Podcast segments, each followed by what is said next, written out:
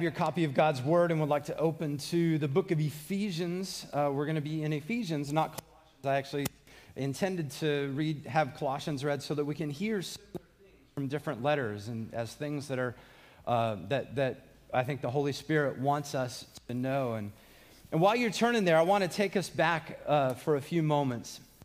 I don't know if you guys have noticed this, but the pandemic, while we could say it's been gone and done for 3 years, the government officially declared it gone and done 2 months ago, but the pandemic has wreaked havoc in our society in many ways.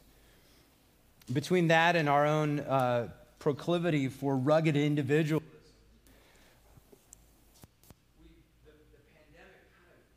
apart, it isolated us and separated us from the people that we need. I was listening to a podcast this week that had a conversation between Russell Moore and Sam Alberry. Both of these guys are believers.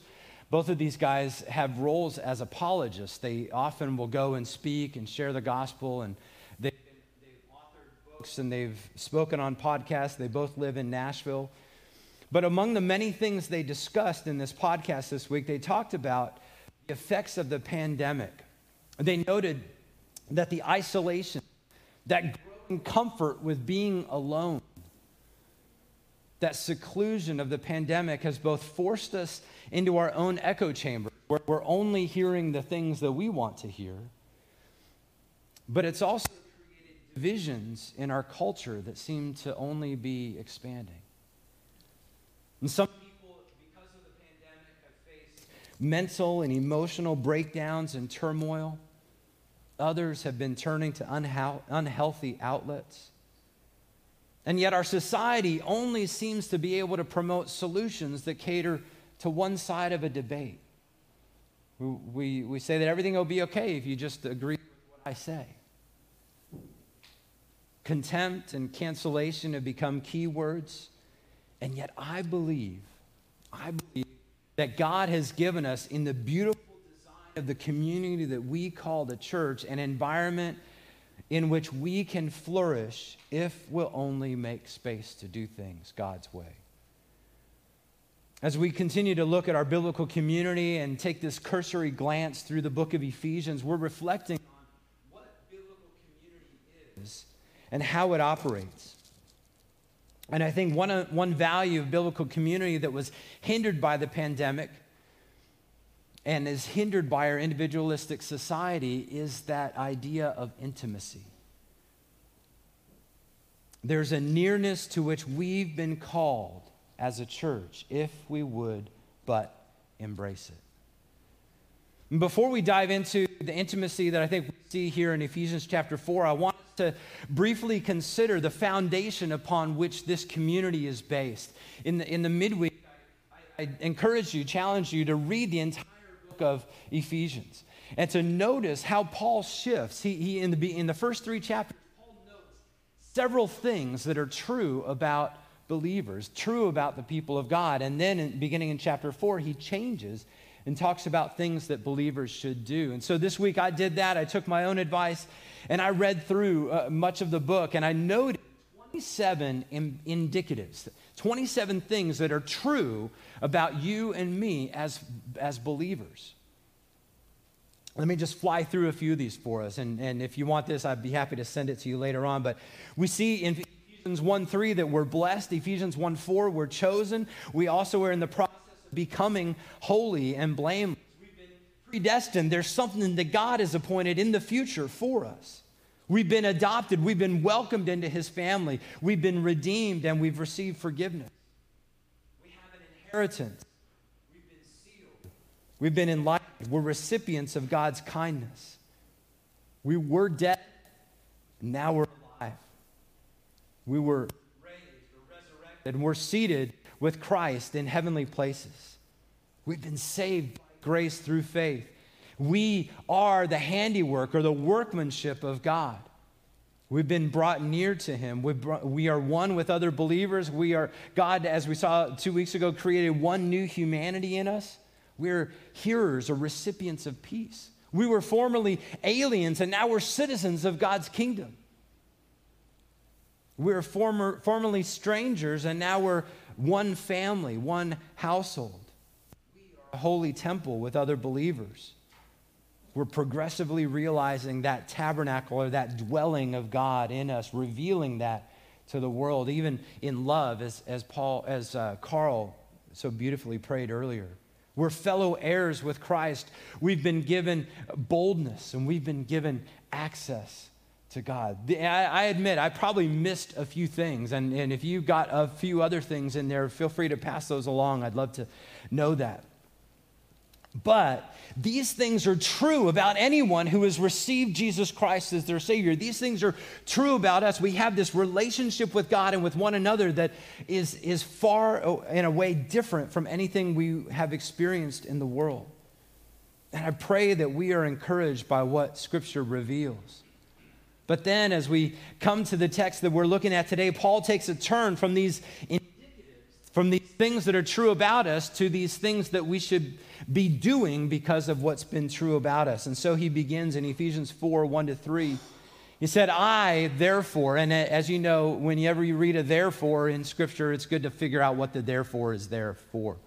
I, therefore, because of all the things that we just highlighted and all the other things that he's taught us in these first three chapters, a prisoner for the Lord, urge you to walk in a manner worthy of the calling to which you've been called, with all humility and gentleness, with patience, bearing with one another in love, eager to maintain the unity of the Spirit in the bond of peace.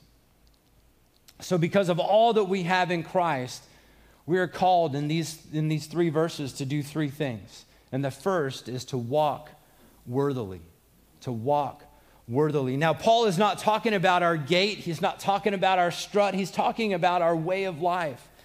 In fact, a couple weeks ago in the midweek Bible study, in the prayer gathering, we were looking at one of Paul's prayers, where his prayer for the Colossian church is that they would walk in a manner worthy of the calling, just like Paul is telling us, telling believers, the Ephesian believers, and I think us to do.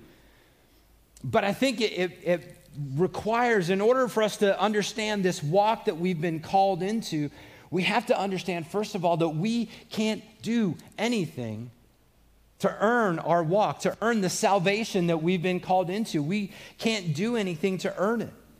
Ephesians 2, 8, and 9 says, for by grace you have been saved through faith, and this is not your own doing. It is the gift of God, not a result of works, so that no one may boast. For those who've been a part of the church for a long time, this is nothing new. You've heard this time and time and time again. We can't earn our salvation. But for some of us who are maybe just learning or just new to the church, new to this idea or exploring the ideas of faith, we have to recognize that our society is gearing us against this idea of not being able to earn our salvation. We love getting things that we can earn. We love earning paychecks. We love earning rewards. We love doing all these things. And yet here, we can't do anything to earn our salvation. But there are three things that we must acknowledge. First of all, we have to recognize our sinful condition, being fully separated from God because of our sin. Romans 3:23 says, for all have sinned and fall short of the glory of God. But secondly, we have to acknowledge that the only way to our sin is through death. And there's only two options here. One is your death. I know this it sounds a little morbid, but the only way to pay for your sin is through your death or my death, which results in eternal punishment from God. Hebrews 9:22 says, indeed, under the law, almost everything is purified with blood, and without the shedding of blood, there is no forgiveness of sins. So we have one option. One is our death, resulting in eternal punishment, or the second option is through Jesus' substitutionary death. Romans 6:23, for the wages of sin is death, the reward of sin is death, but the free gift of God is eternal life in Christ Jesus our Lord. 1 John 4:10 says, in this love, not that we have loved God, but he loved us and sent his son to be the propitiation for our sins, the exchange, the replacement for our sin.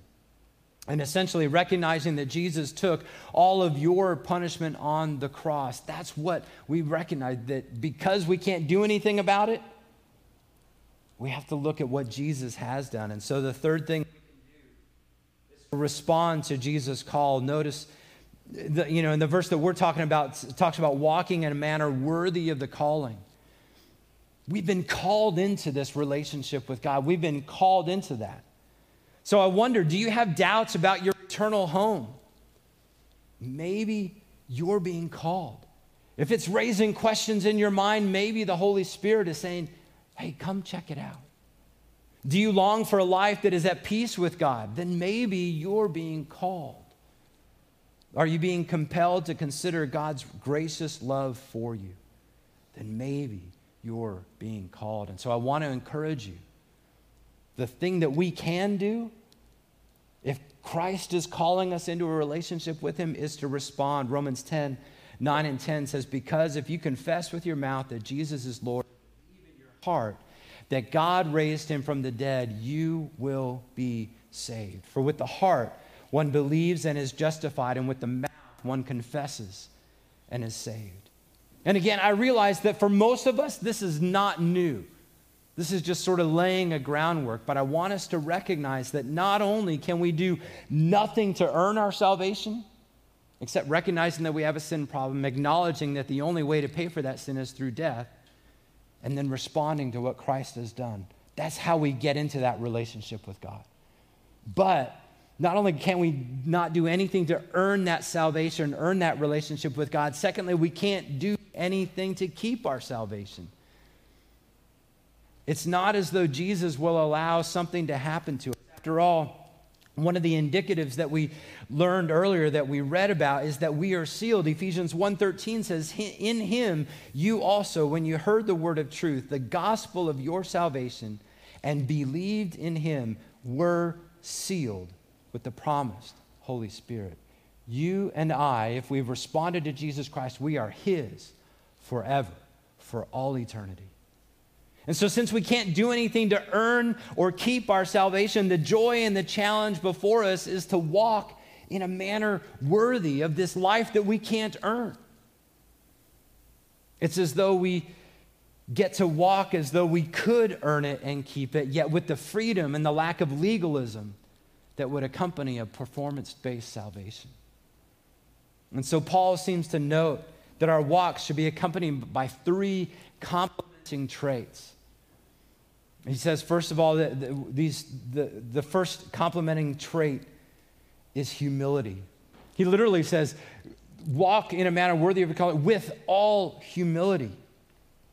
Now, for first century Ephesians, humility would not have been a trait worth exalting, and yet this is something that Christians are constantly called to over and over and over again in Scripture. Let me just give you a few examples. In Philippians 2:3, it says, do nothing out of selfish ambition or conceit, but in humility count others as more important, more significant than yourselves. Colossians 3:12, put on then as God's chosen ones, holy and beloved, compassionate hearts, kindness, humility, meekness, and patience. 1 Peter 5:5, likewise, you who are younger, be subject to the elders. Clothe yourselves all with humility toward one another. For God opposes the proud, but gives grace to the humble. It sort of makes me ask the question, what does humility look like? What does it live like? Why is this expected to be an element of our worthy walk? You see, I think that when we realize that we are not worthy to have the salvation, have the relationship with God that we have, it should result in a sense of humility. When we realize we don't deserve the salvation we walk in, it should cause us to lay down our pride and yield our preferences to one another. Humility should allow me to show some grace to my brother or sister in Christ when I'm offended. Humility should allow us to walk with strong and deep convictions, but not demanding that others see things exactly my way. Humility marks my walk when I make space for someone else to shine. There's a story told of two brothers who grew up on a farm. One went off the farm after out of high school and he went on to college, got a law degree, and made a big name for himself. And he came back one day and he talked to his brother who stayed on the farm, and he said, "Why don't you go out and make a name for yourself? Hold your head up high so the world looks at you like they look at me." And the brother pointed to the field and he said, "See that field of wheat over there?" He said, "Look closely. Only the empty heads stand up. Those that are well filled bow low." Another way to say that is the branch that bears the most fruit is bent the lowest to the ground. Humility should allow space for others to get glory. Most importantly, God to get glory. But in addition to walking with humility, Paul urges us to walk with gentleness. And gentleness here is not a personality trait. It's more like an active restraint. It seems like it's the ability for someone to respond or to react with strength, but choosing not to. That's not to say there's not a response, but it's restrained. And throughout, I found it interesting, throughout the New Testament, I was looking at several places where gentleness was listed. And there are times when gentleness would just be in a big list, and it's hard to understand, well, what are you exactly saying here in the New Testament? But in places where gentleness is not just a list, it talks about our interactions with other people. It talks about our responses. For instance, in Galatians 6:1, it says, "Brothers, if anyone is caught in any transgression, you who are spiritual should restore him with a spirit of gentleness. Keep watch on yourself, lest you too be tempted." Or 2 Timothy 22:24-25, "And the Lord's servant must not be quarrelsome, but kind to everyone, able to teach, patiently enduring evil, correcting his opponents with gentleness. And God may perhaps grant them repentance, leading to a knowledge of the truth." And 1 Corinthians 4:21, Paul is writing, he's confronting the church in Corinth. They've been doing some really bad things and allowing bad things to happen. He says, "What do you wish? Shall I come to you with a rod or with love in a spirit of gentleness?" So our worthy walk is not only accompanied with humility, but with gentleness. Gentleness in how we talk and interact with one another. But there's a third accompaniment that Paul notes here in our worthy walk, and that is with patience or long-suffering. In our calendar-driven culture, patience seems like something that we schedule around or plan out of our way. And yet, patience is a virtue that is needed at the most inopportune times.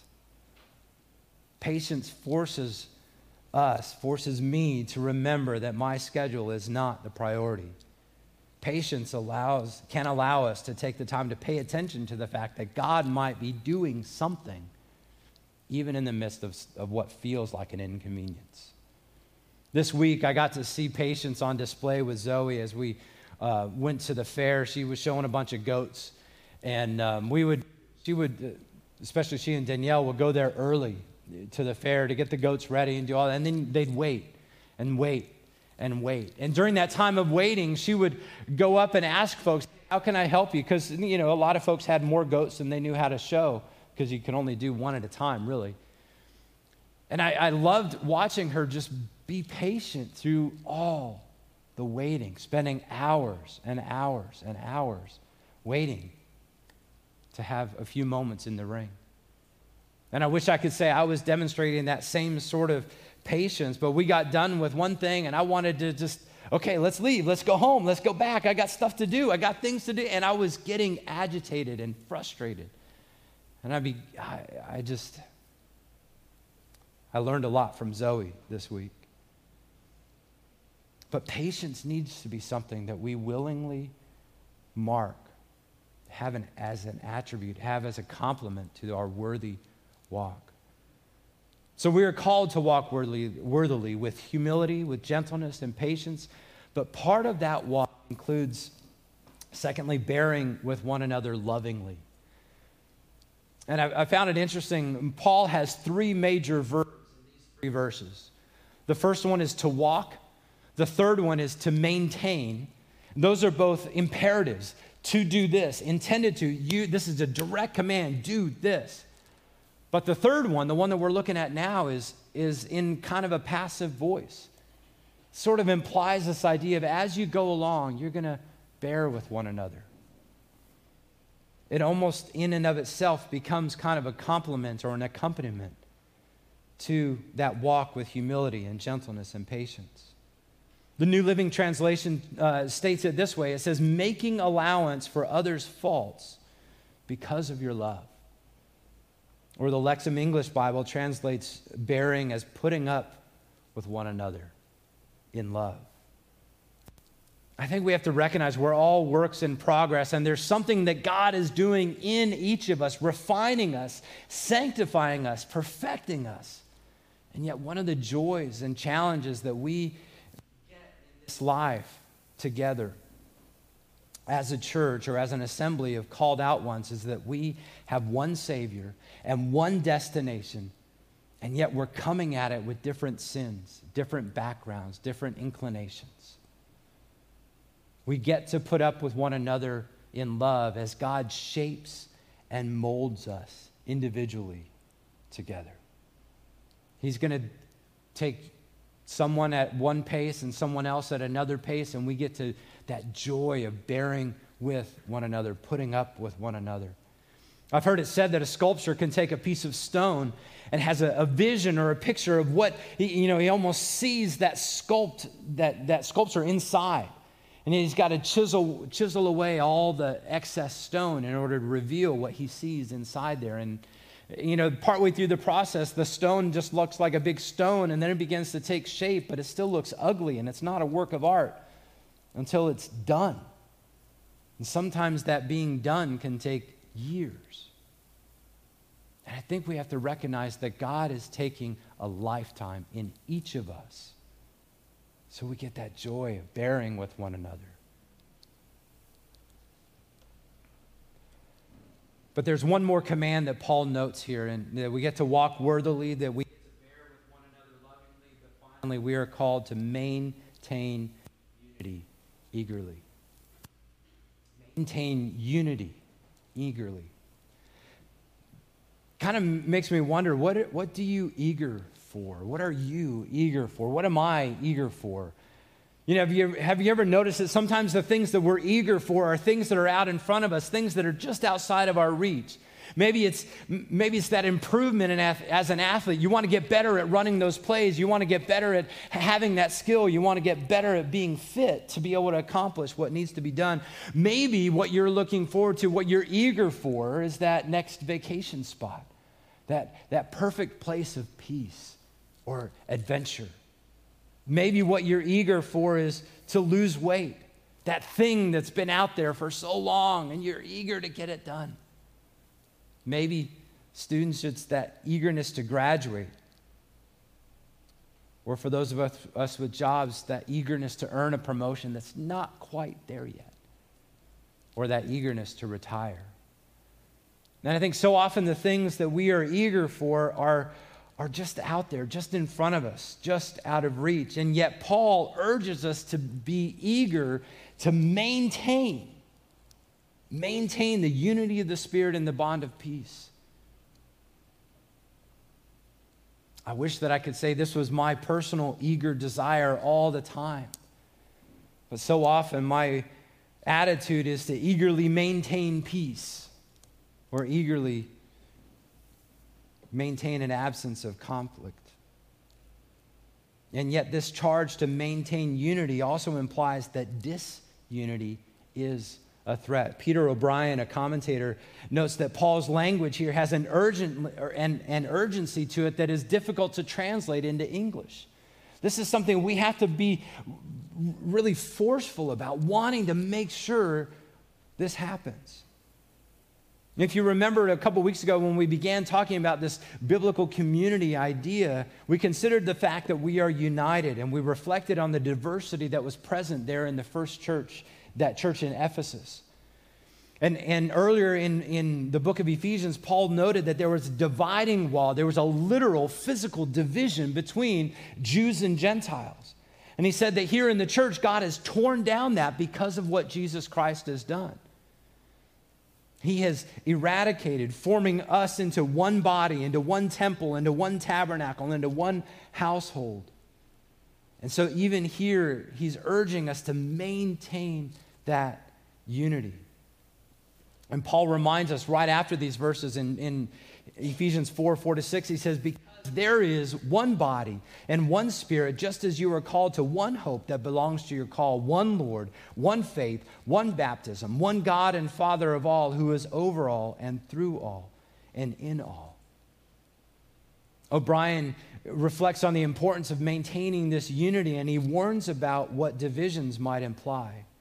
He says, to keep this unity must mean to maintain it visibly, meaning it's not just some intellectual assent, it's not just some wish or some feeling, it must be visible. If the unity of the Spirit is real, it must be transparently evident, and believers have the responsibility before God to make sure that this is so. To live in a manner which mars the unity of the Spirit is to do so despite the gracious reconciling work of Christ.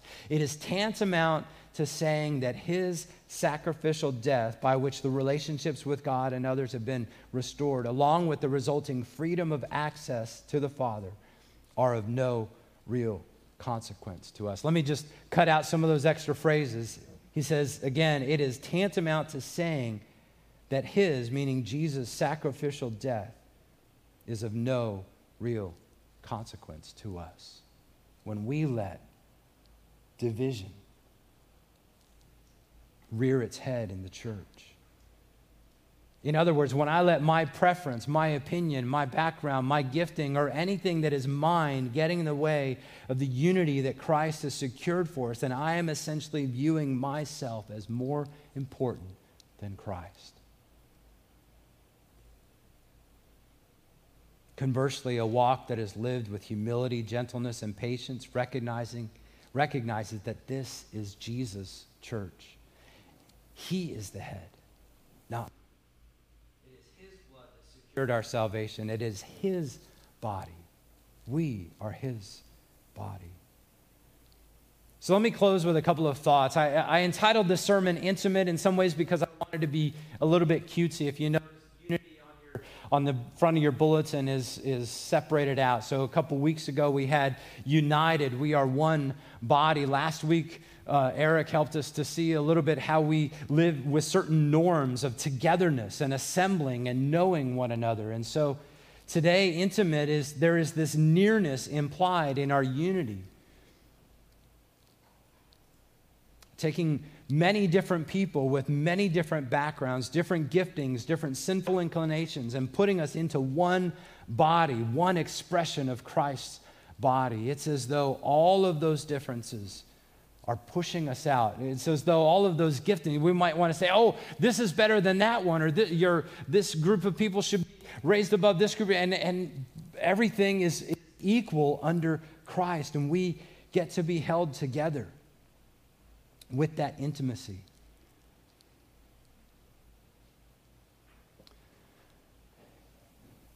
So I want to encourage us to think about something as we move toward this schedule change on September 3rd, as we move toward the beginning of community groups a little bit later in the month. Our hope is that these groups will foster fellowship. It will foster conversations. It will foster relationships that are stronger, creating space for us to engage with one another, getting us comfortable with one another. Yeah, there can be discomfort in nearness or intimacy. Our flaws are harder and harder to cover up when we're close to one another. But we also get to see the beauty of what God is doing in us, individually and collectively, more clearly when we're close. But our hope also is that these groups will foster mutual discipleship, where we get to encourage one another to grow, where we get to help each other think biblically about what we're learning together. I'm looking forward to hearing and listening to what a high schooler or a middle schooler or even an elementary schooler might apply the word that we're considering together.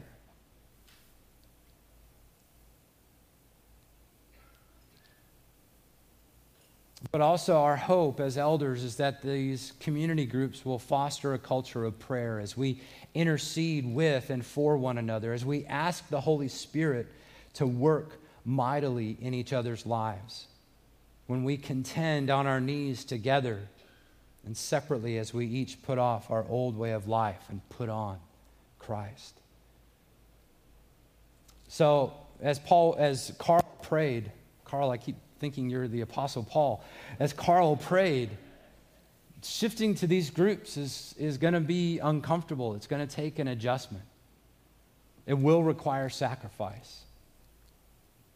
But I believe, we believe as elders, that this shift will help us to better walk in a manner worthy of the calling to which we've all been called. With all humility and gentleness, with patience, as we bear with one another in love, eagerly maintain the unity of the Spirit in the bond of peace. Let's pray together. Father, we do